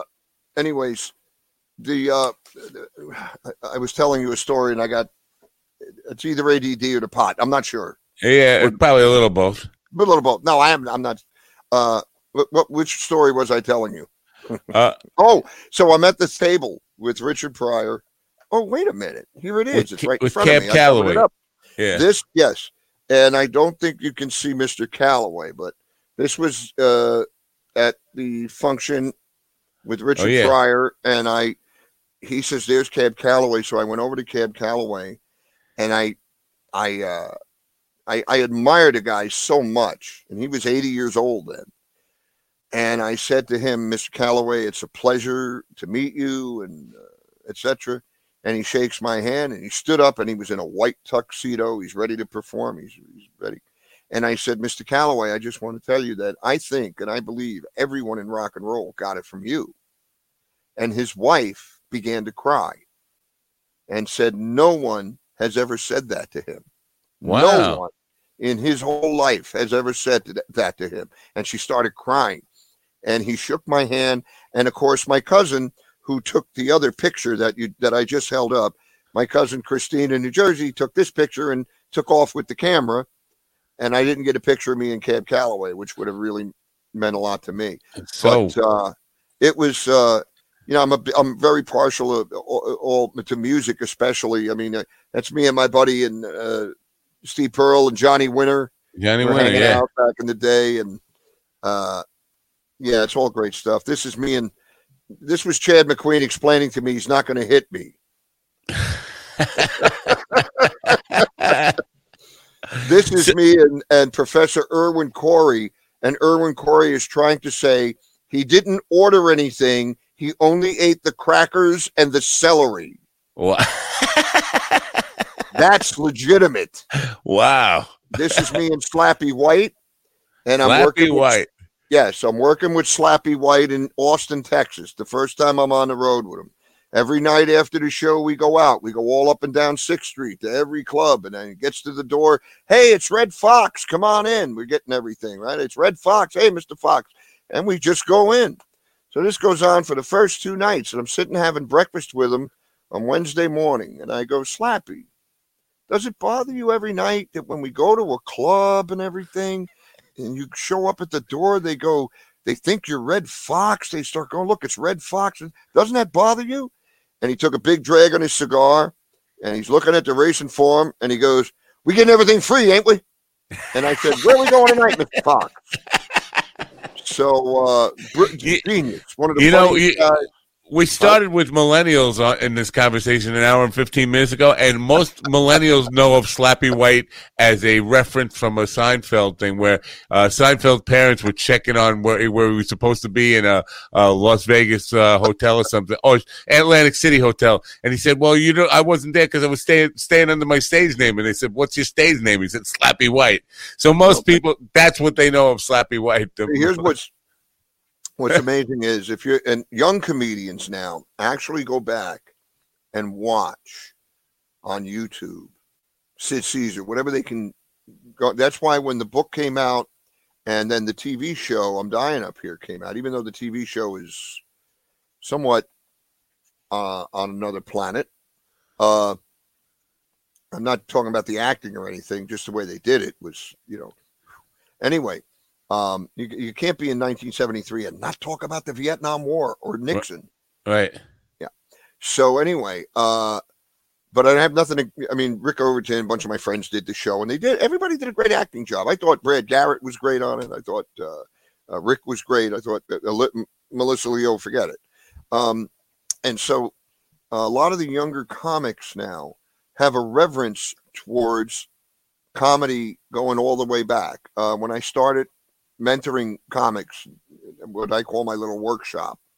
Uh, first, they have to learn how to wear a rope, and uh, yeah,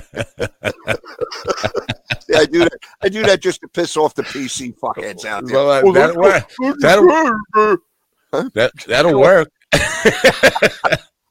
anyway, uh, the first thing I do is I'll ask, um, "What's your favorite sitcoms, or what have you known about comedy? What have you been listening to?" And then I'll put on Duck Soup. I'll say, "Okay, here's the first thing we're going to do. We're going to watch a movie called Duck Soup. What's it about? Relax. Put on Duck Soup. Watch a 23 year old roll on the floor laughing at Duck Soup, and be amazed that a movie almost 100 years old is relevant today." Right. put on uh uh Sid Caesar. I put would put Sid Caesar on. And what I would think those old 20 minute sketches, and if you remember back in the day, you watched the Sid Caesar show, the sketches weren't like Saturday Night Live, four or five minutes. They were Right. 20 minutes long. Yeah, yeah. They, they were mini plays. Yet I put it on and I wanted to see will he be bored?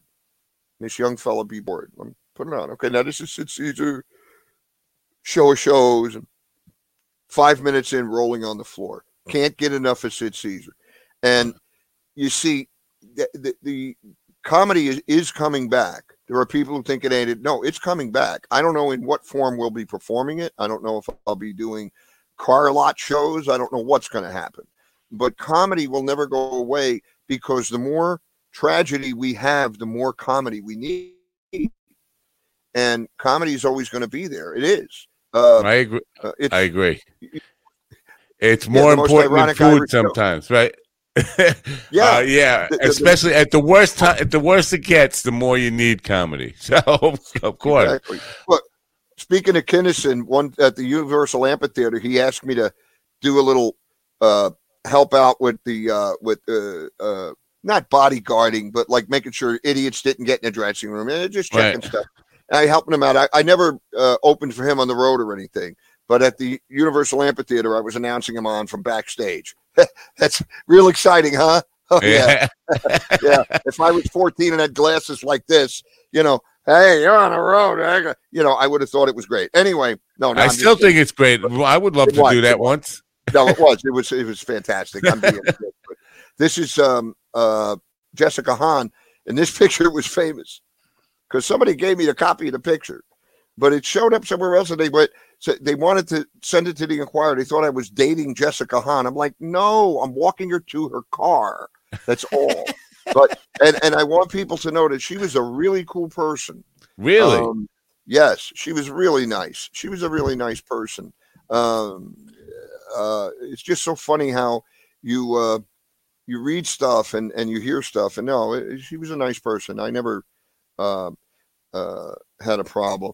This was a, a play I did in '96 called Front Street, and I don't know if you can see. Uh, there's myself, a wonderful uh, New York actress named Mary Tommen is in the picture. Mr. Ochmonek from uh, Alf, Ray Abruzzo, who's Carmine Jr. on The Sopranos there, and of course one of my favorite actors ever, uh, Robert Forster, wow. Is in the picture. And Yeah. this was a, it was a pretty successful play. We had a good time, and I learned that you don't make any money doing plays. Uh, that's me and Danny Little Red Lopez. He punched me and then he took a picture. No, that's not true. That's and that's me with an afro in 1976. wow. So uh, we, we are almost we're almost out of time here. We got like nine, uh, eight and a half minutes left. I got to ask you though, 'cause, uh, first of all, you you mentioned so many names there. I, I would love to just know know about everybody. But uh, did did you ever meet Lenny Clarke? Lenny Clarke. At- Lenny Lenny Clarke is one of the funniest, and I'm going to say this. I'm not going to embarrass Lenny, but Lenny is one of the nicest, warmest guys that I know.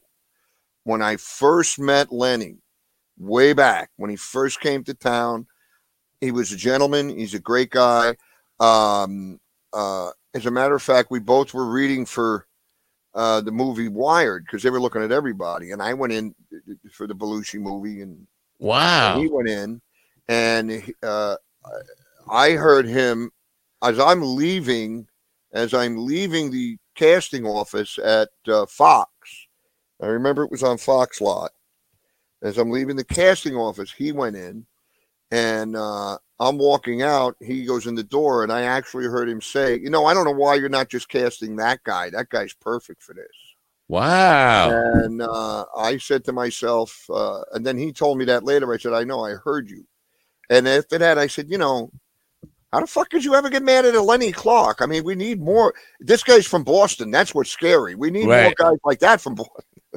Well, We he he out of all the names you mentioned, that's the one guy that I would really, really, you know, just love to meet and hang out with. Him. He's my uh, and uh, most Great guy. people don't don't understand how he he just missed being the household name by just like one little break of you know he had he had that uh sitcom that was it actually beat Seinfeld the first year it was on it was a rival of, of Seinfeld Yeah. his first year. It was called Lenny, and Lenny, then yes. and then the second year uh, kind of got moved into a tough time spot, and then uh, Seinfeld got the Thursday night thing. But uh, it, he he could have easily cha- traded household name status with with the likes of Jerry Stein, Seinfeld. So I, the first time I ever saw Lenny Clarke, he was in the main room at the comedy store. It was a uh, again potluck night. He was uh, showcasing for Mitzi, and uh, he did a couple of jokes. I forget who we followed. I don't remember. I walked in and he did a couple of jokes, and there wasn't a big laugh. And he went, "Hey, folks, I don't need this shit. I could be home practicing karate with Elvis's ghost." And it was a huge laugh. And then he just sailed after that, you know. And I said, "Boy, this guy's funny." And then um, uh, uh, we we would hang out, go to Canter's and everything. And he's a he's he's a very very funny. There's a lot of funny guys from Boston. Steve Sweeney.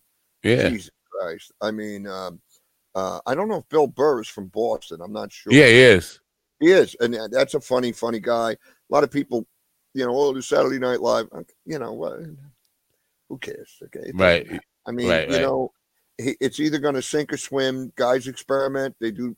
They make a choice. He made a choice. It's either you liked it or you didn't, and you can't. I'm not. right, and right, at this time right now, there's no clubs you can go and work out your new material at. No. Anyway, it's it's like right, that's and, that's it. and, and he's funny. He said a lot of funny stuff. It's just a lot of people. We're we're so oversensitive now, and I understand that.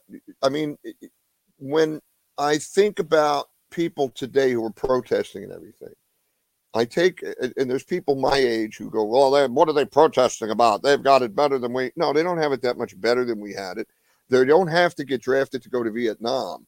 However, uh, they can die from uh, a gas uh, leak, like in Northridge.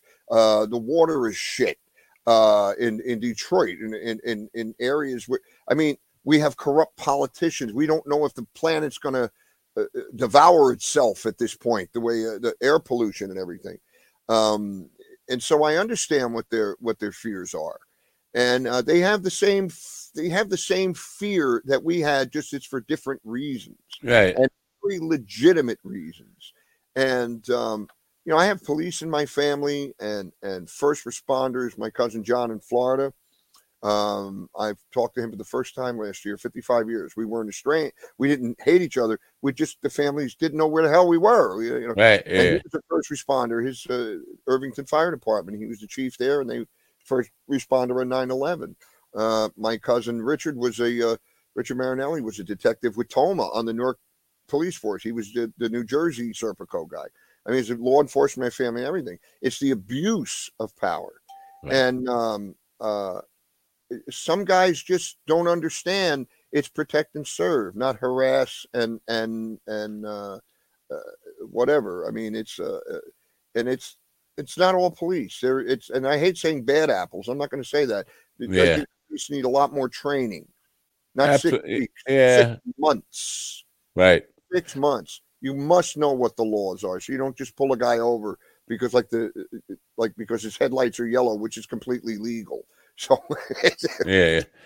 anyway, Um, yeah, so I, I can't let the part that you kind of just lied you slid over it like so like it was just absolutely nothing is that you living you grew up in Jersey you're you're a kid growing up in Jersey but your family owned Ciro's no, no, no, no. Oh, no. Own oh okay My uncle Sonny DeFalco was a bag man in Oh, the fifties for okay. Mickey Cohen. So that's what I meant by my family goes back Oh, even. okay, all right, one, yeah I was thinking holy crap I No, mean I- if they own Ciro's, what the fuck would I be talking to you for? Look, here's Right. the point. No, I'm kidding. I know well what the fuck are you talking to me for anyway but um No, by the way, you got a great show. You're a great host. I hope I didn't talk over you. Just that all oh no I believe me this has been like a super pleasure for me, a uh, an extreme pleasure for me. But so you went out, you were still a teenager when you went out to California then to start stand up, right? I was 19, moved out here with uh, my family, and I first I wanted to be a singer. I wanted to be a, in music, but uh, that was in '74. But by August of '75, I saw Freddie Prinz live open for Helen Reddy at the amphitheater, and we only went to see Freddie Prinz. We watched Helen Reddy do a few songs, and then we left. And he was amazing. We were sitting in the pit at the old open amphitheater here. It's gone now. It's at Universal Studios. And then uh, I saw Richard Pryor at the Shubert Theater that October. I saw him two nights there, and I was just completely blown away by the guy that I've always idled in comedy, Richard Pryor. And I said to myself, I heard about this place, the Comedy Store. I don't know where or how, but for some reason it was burned in my head. And I think maybe I'd passed it one night driving down Sunset to you know uh, sightseeing, and I went there because they said Richard Pryor works out there. So I went there in late October, early November of 75 and started hanging out. And they thought I was a narcotics agent because I was this young kid with an afro and uh, I had my tennis hat on and I'd come in and, you know, and Johnny Witherspoon started going, no, man, let him in. Just let him in free, man. I think he's a narc. So, and then uh, I was hanging out, hanging out, hanging out. And then uh, it was like in February of 76. I'd been hanging out for about three, four months. I started to know some of the comics, talk to them, and I kept watching and watching. And then uh, I was really trying to decide if I wanted to try stand up, and I really wanted to. I just didn't have no balls. Right. And Tim, Tim Reid, Venus Flytrap, Tim Reid comes in, and I'd always been talking to Tim. He was a funny stand up. He had already been pretty successful with Tim Tom Dreesen as a duo, but the duo didn't do well here in California, and they broke up.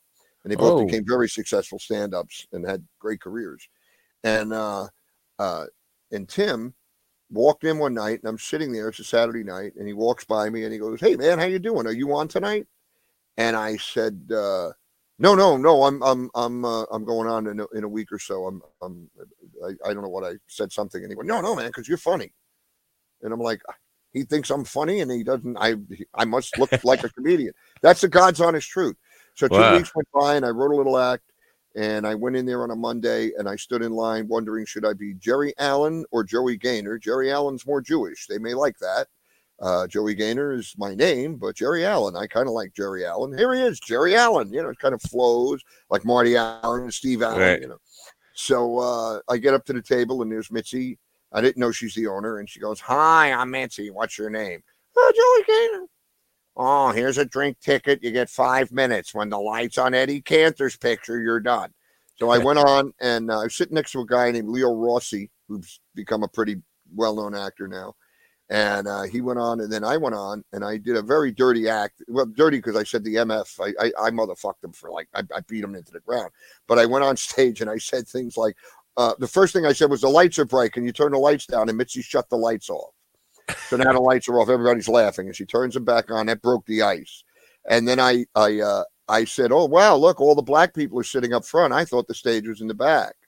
And there was this weird reaction of oh, and then a laugh because like, oh, this white kid is fucked up. There's something wrong with this guy. I'm this white kid with an afro, skinny little man, man, man, man, and I'm doing jokes and and uh, half the shit I would get, they would crucify me for it. Then I did Richard Pryor doing the weather, and I used the N word in it because Richard Pryor used the N word, but I didn't do it. It didn't. I only said it once, which is bad enough. But at the time, see, this is 1976, and I'm Right. doing Richard Pryor, and that's what Richard Pryor did. So I am not offended, or I'm not, I am not, uh, uh, if, and I still have the tape. And when I did the Pryor thing, there was applause and laughs. It was, it's a, it really is a really funny bit. And Right. uh, because it, it, there's nobody, the weatherman didn't make it. The only guy they could get was Richard Pryor. So you got Richard Pryor doing the weather. Man, you know, uh, the, the smog is going to be so bad in LA today. Uh, you motherfuckers with asthma, don't plan on lunch. Don't plan on it. You ain't gonna make it, motherfucker. So stuff like that. And uh, uh, things like there's a uh, let's see, there's a, torna- a tornado in the Midwest going to kill a lot of motherfuckers, but it's a white tornado, so fuck you, you know. So, okay. So uh, I come off, and Mitzi calls me over to the table. I thought they're going to throw me out of the joint, and she said, "How long you doing stand up?" I said, "That's the first time I ever went on." Well, you are wonderful. You got to call in for spots, huh? and and I got I didn't know what I was doing. I got thrown to the wolves. I was horrible. Wow. I was horrible. Oh, but that what a what a blessing that is to get Mitzi to, to like you right from the It- start. Uh, um, You know- I- most people would kill for that, you know, experience. Just that, you know, It's Welcome. almost like a movie. It, it's almost like a movie in 1978. It was like March of 78. I'll never forget this. Uh, my unemployment ran out. I had to get a driving job. I was miserable, and I called the Troubadour trying to get on between the bands on Hootenanny night. I called another place, another place, another place, Uh, different places where I had been going on. Every one of them to a person said, no, Joey, we don't want you. You know, I'm sorry, man. You're just not funny. It's just not Wow. funny. And Mitzi had said to me, You're not funny. And she wouldn't book me. So I, you know, spite is a very powerful thing. George Lopez talked about this on WTF, and he's right. Spite is a very powerful thing. And I think any success I've had in my life is spite. You're going to tell me no? Watch this. Watch this right. and uh, and that's I think the spite factor spurred me on. But then I learned I didn't need spite. All I had to do was was work, Right. work at it, and correct what's wrong. But uh, but I think she knew what she was doing. She she kept uh, pushing me out to make me want it so bad I'd work to get it. I would do all the right thing. And that's why I thank Landesberg and George Miller and Mitch Walters and uh, all my friends back then, Biff and Alan Bursky, uh, uh, Argus, uh, Ronnie Kitty, because they liked me. They helped me mold my act. And then I was able to start performing at the comedy store. What a what a great story, man! Thank you so much for this night. I uh, for me, this is this is like you have no idea because uh, I am a uh, huge fan uh, of the history of of comedy and always eh, just about every name you mentioned. Uh, I, I have been a fan of at some point, a huge fan of. So to me, to hear these stories, it's like uh, it, it's just a really nostalgic thing for me in a lot of ways. But really, uh, I enjoyed it immensely, and I know my my audience will. So and I and I hope they do. And and you know the uh, people call me and go, "You're on Showtime special." I'm like, Showtime wants big names. So you, if it said tonight on the Showtime special, Joey Gaynor's t- going to tell you how he stole a bottle of beer from the comedy store. That, nobody cares about that. So uh, it, it's okay. I, not, I care. well, it, it, it's it's um it's. I think the show is really well done, and uh, I'm enjoying it because I'm seeing footage of stuff from years and years ago, and uh, uh, I'm you know I'm in so many documentaries. Uh, how many it, it, that it's fine. I, I I I it's it's almost like uh, being able to go and sit, being a stand-up, going to a club and just being able to sit in the back and watch the show, and not have to worry about doing ten minutes. Yeah, yeah, know? yeah. I, I, I get. Really, there's times you feel that way, and and uh, and that's what this is for me. I'm enjoying it. I watch it like I watch Ancient Aliens. I'm just enjoying it. And, uh, it's pretty much the same thing. Uh, when they dig up the comedy store, they're going to uncover hmm, the original jokes of the, uh, of, yeah. of the Incas, you know, whatever.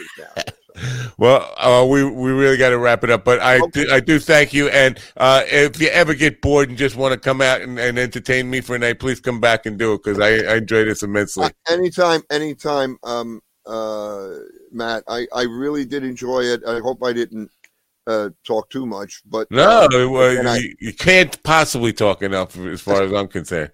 well, I, I, appreciate that. Uh, I really do. Thank you so much for your hospitality and and uh, and everything. And to all all the everyone watching, I just want to say, stay safe, wear a mask. It's not a political thing. Uh, my brother-in-law died of this. Shit. Yeah, I, so, I we lost a lot of people too. So same to you. Please stay safe, stay stay well, and when you get back working, uh, let me know. I'll, I, I definitely okay. want it when you when you get back to work when it, when things get back to working actually out in comedy oh, yeah. clubs. Chat, let, let me know. yeah, yeah, I intend to come back there. I, I have a lot of friends back there, and I want to. I do want to work the East Coast again. I, I haven't done it in a, in a while, obviously, with everything. So right. It, All right. It'll be great. Thank well, you, have Matt. a have a great night. Thank you. Bye. This episode is brought to you by Put Me in the Story. Put Me in the Story creates personalized books for kids by taking best selling children's picture books and well loved characters and allowing you to create personalized books that make your child the star of the story alongside their favorite characters. Save 25% store wide when you click the link on minddogtv.com and use the code SAVE25. We're also sponsored by Lovely. Lovely is your online stop for modern, irresistible, and affordable women's clothing. Never before has dressing yourself been so easy. Lovely's carefully curated selection of apparel, accessories, and outerwear are always on trend and always available at the web's best prices. Lovely is dedicated to delivering high quality clothing to women that will make them look and feel their best. They believe every woman has the right to dress well and shouldn't have to spend a lot to love how she looks. They make it easy to wear outfits you love every day, giving you the confidence to take on the world. Lovely.com summer fashion trends are now 40% off, starting at just $5.99. Get an extra 18% off when you click the link on minddogtv.com and use the code JFT18. We're also sponsored by Vapor DNA. Founded in 2013, Vapor DNA is the premier online vape store offering an industry leading selection of electronic cigarettes, e liquids, and accessories.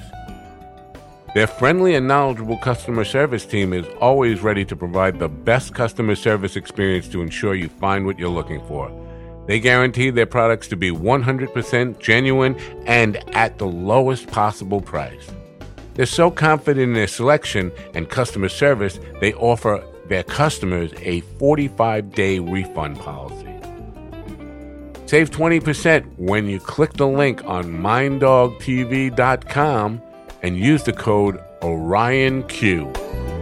Joey Gaynor, man, wow, uh, fascinating trove of comedy history, comedy store history, uh, and just stand up in general, and, and that whole uh, um, West Coast, um, you know, where comedy clubs uh, of that ilk uh, grew up and, and, and became the the thing of the uh, late 70s and 80s. Great history lesson there for me and fabulous stories. And, you know, uh, so many more names I could have asked him about. Bill Hicks is another one I would really love to know more about. Uh, he mentioned Steve Landesberg a couple of times. Steve Landesberg is one of those guys I think uh, underrated people forget about. Too many names to go go down that list, but uh, he knew them all and and and probably still knows uh, any of them that are living.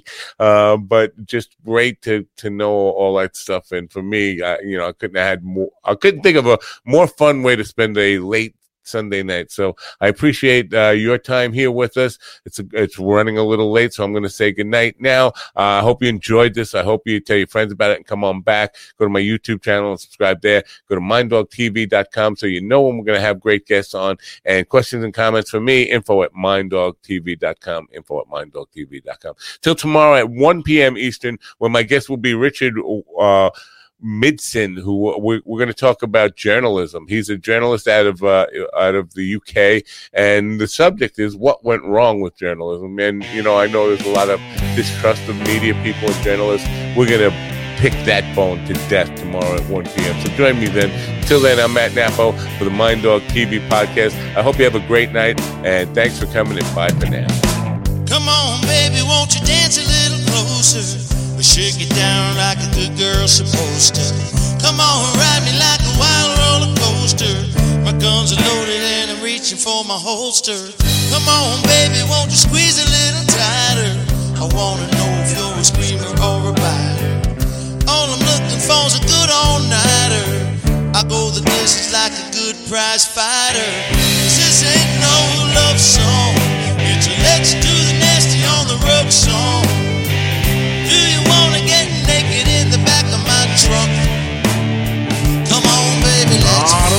Mike. Oh, what do you mean? You know they never play that on the radio. All right, let's try it again. Come on, baby, won't you kiss me like a schoolgirl and make this old man feel like a fool, girl? Cause I know that we're breaking all the rules, girl. How about a little skinny dipping in the pool, girl? Cause this ain't no love song.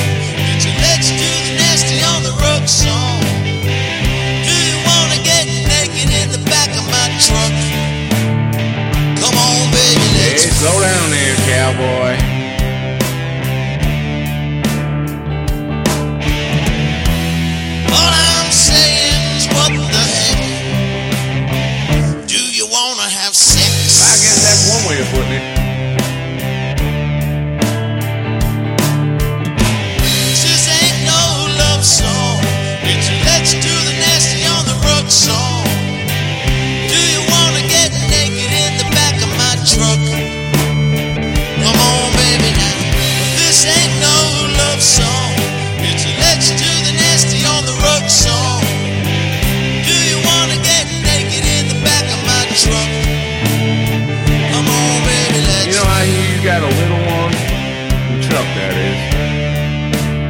a short bed. You drive a stick. Is it ram tough? You know what I'm saying. Hey, naked in the back of your truck, is that your pickup line? I think it's stalled. Maybe you need to jump. I think you got a flat. Hell, you know what I mean, Bubba. This ain't no love song.